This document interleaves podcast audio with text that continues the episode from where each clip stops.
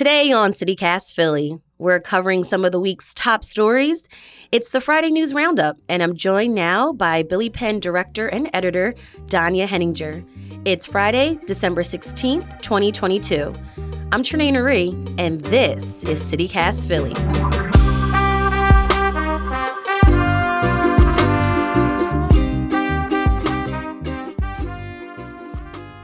Danya, welcome to the show.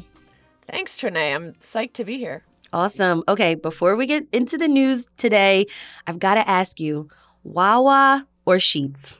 I mean, obviously, Wawa. Thank you. Thank you. That's what I'm saying. We had a conversation this week with CityCast Pittsburgh. And of course, obviously, they rep for Sheetz.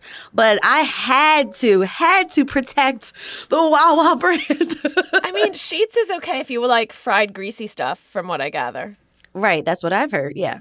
But the hoagies, so I will defend a Wawa hoagie. I know a lot of Philadelphians will say they've gone downhill. But if you just want a hoagie, like a straight up hoagie, you know, and you want to be sure that it's decent, that's where you go. It's not like the best hoagie in the world, but Wawa will always have your back. That's what I'm saying. That, uh, all right, we're gonna have a great show. I love this. all right, Donnie, let's talk about a big story um, that Billy Penn covered this week. It was about the Sixers arena. There was a town hall regarding what's going to happen. Tell us what actually happened this week at the town hall.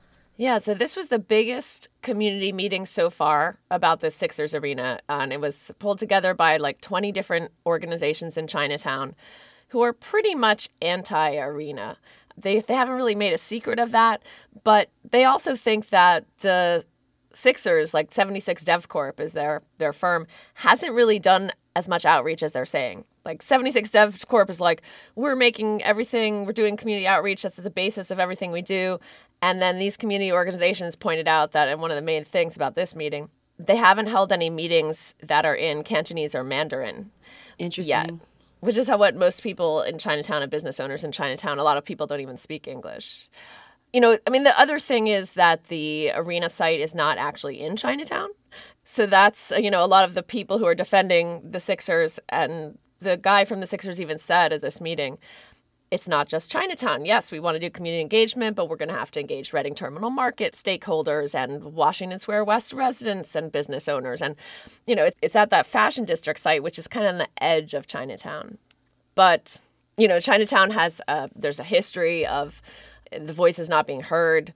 I said 676. The Vine Street Expressway is a perfect example, right? They right. that highway was planned to cut right through the middle of the neighborhood, like change the neighborhood. And now kids 30, 40 years later have to walk across that highway to get to school, to get to church, like the community centers on the other sides of the businesses. And so, eh, you know, you can see why they are skeptical. Right. And there also was a representative from the firm leading the construction project. They were at the meeting how were they responding to what people were saying? They uh, they were defending the process so far, and the 76 DevCorp has done probably more community outreach than your average developer. I mean, they knew from the start that this was going to be, you know, this is a huge project and that there's obviously going to be some opposition. Yeah. Um, when you say community engagement, what does that look like? So, 76 DevCorp has held several meetings with different organizations in Chinatown and in the surrounding areas, like neighborhood associations and business associations. The complaint of a lot of the activists uh, who gathered last night, and there were like three or 400 people out, was that those have all been kind of invite only. And, you know, how do you get a seat at that table to even be part of the discussion?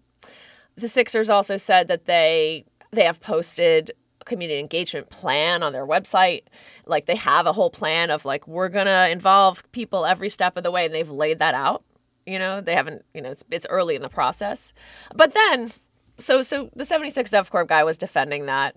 He got a lot of he got some pushback from folks who activists at the meeting who kind of called him a you know, not in so many words, but kind of called him a traitor. He's a young black man, and there was uh, some housing activists in the in the audience who were like, "How could you do this? This is gentrification. This is you know what they've done to our people throughout history, and this city is still suffering from that." Some of the pushback on that would be like, "Is Market East really not gentrified? I mean, it's a it's a shopping district." And then the but activists at the meeting said they are worried about like spillover like drunk people coming out of the games, and there's supposed to be restaurants and bars there too, and coming into Chinatown and like just kind of creating a different atmosphere there. Danya, what news story do you feel was overlooked this week?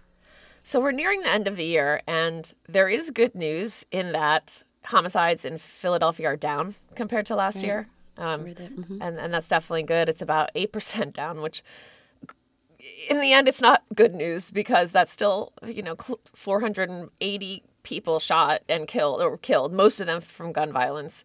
So yes, it's great that there have been some news coverage so far, and there'll be, probably be more. We're not having another record-breaking year. That's that's definitely good, but shootings overall are not down. You know, if you track, you can track that. The city tracks that. The city controller has a, a measurement, and an org that we work with uh, the Philadelphia Center for Better Gun Violence Reporting has a dashboard, and shootings are about even from last year, which was already super high, you know, compared to like five years ago, it's up 60%. So it's a question like homicides are down, shootings are not. Are the surgeons just getting more used to treating like gunshot wounds in the trauma room because they are actually you know if you if you read some of the stories the trauma surgeons are unfortunately getting better at treating gunshot wounds so i think we really need to look at what's you know the real trends. I, I, as we come to this end of the year i hope people look at that. It's not like like yes we should celebrate that it's not another record breaking year of, of homicides which would be horrific but it's such a huge issue still. Tell us more about billy penn's weekly newsletter brief on gun violence prevention. We partnered with the Philadelphia Center for Gun Violence Reporting, which is PCGVR, which is run by Jim MacMillan, who is a news veteran. He was a photojournalist at the Daily News for like 20 years. He was actually one of my uh, professors at Temple University.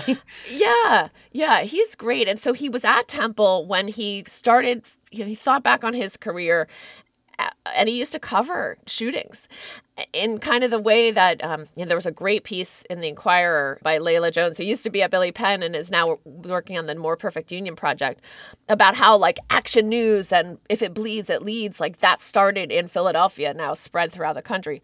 So that was what Jim MacMillan used to do, like go and take photos of these crime scenes and these shootings, and you know, he said maybe 2,000 shootings he's he covered in his career that way. And he began to think about like maybe that's doing more harm than good.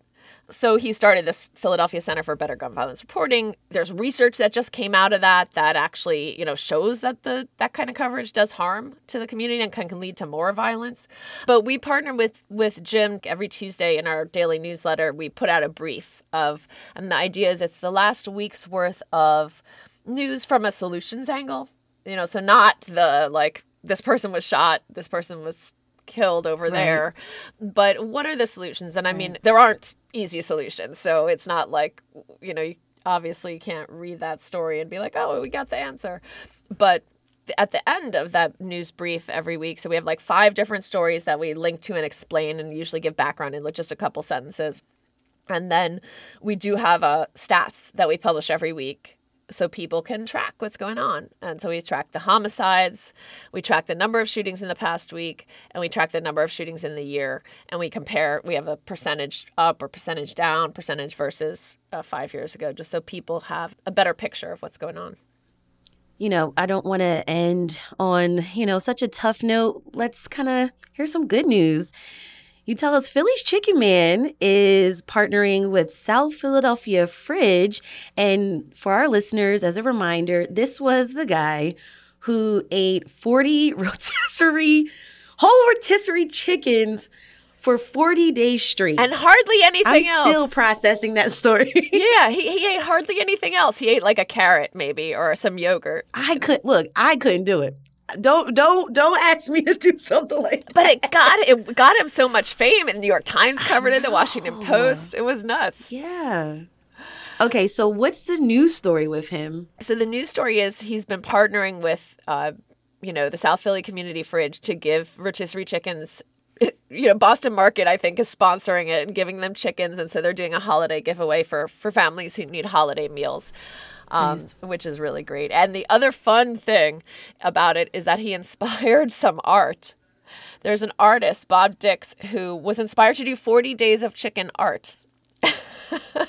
okay, is this going to be murals? Is this going to be in a book? Like, I think, you know, right now, so he's done, they're actually, I think, drawings. He's an illustrator. And so he's done all different kinds of chicken drawings. Either right now they're on his Instagram. He's doing a finale at Ray's Happy Birthday Bar this weekend on Saturdays, like the finale of the chicken, 40 days of chicken art. Um, so I'm not sure what's going to happen to the art afterwards. Maybe he'll auction it off for charity. Like, this is all, it's coming back to like a giving back at the end of the year. cool. So it's really cool. Yeah. So Philly. And speaking of things that are so Philly, Danya, you may be an illustrator too, because you created this really amazing collection of memes. So, in this segment, we might call What's the most Philly thing you saw on social media this week? Danya, tell us, what did you create? Well, you know the elf on the shelf meme. It's, you've heard Yes. of elf on the shelf now, but what about you know?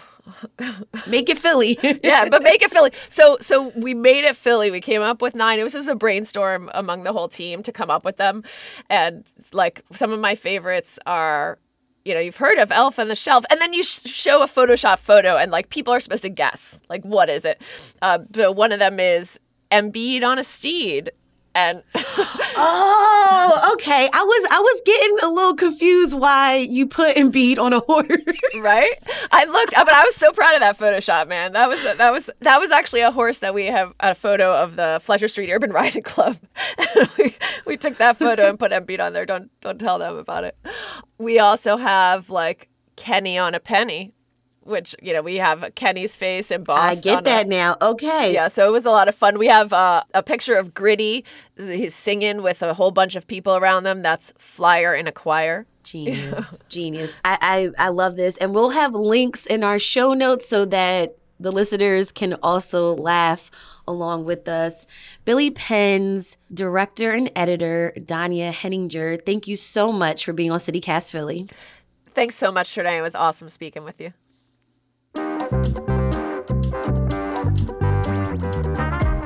That's all for today here on CityCast Philly. Our lead producer is Alexandra McMahon. Our producer is Abby Fritz. Our newsletter editor is Brittany Valentine. And our host is me, Trenae Nuri. Music is by Philly's own Interminable. If you enjoyed the show, tell your friends to listen, rate the show, leave us a review, and subscribe to our morning newsletter. We'll be back Monday morning with more news from around the city. Have a great weekend and be safe. Bye.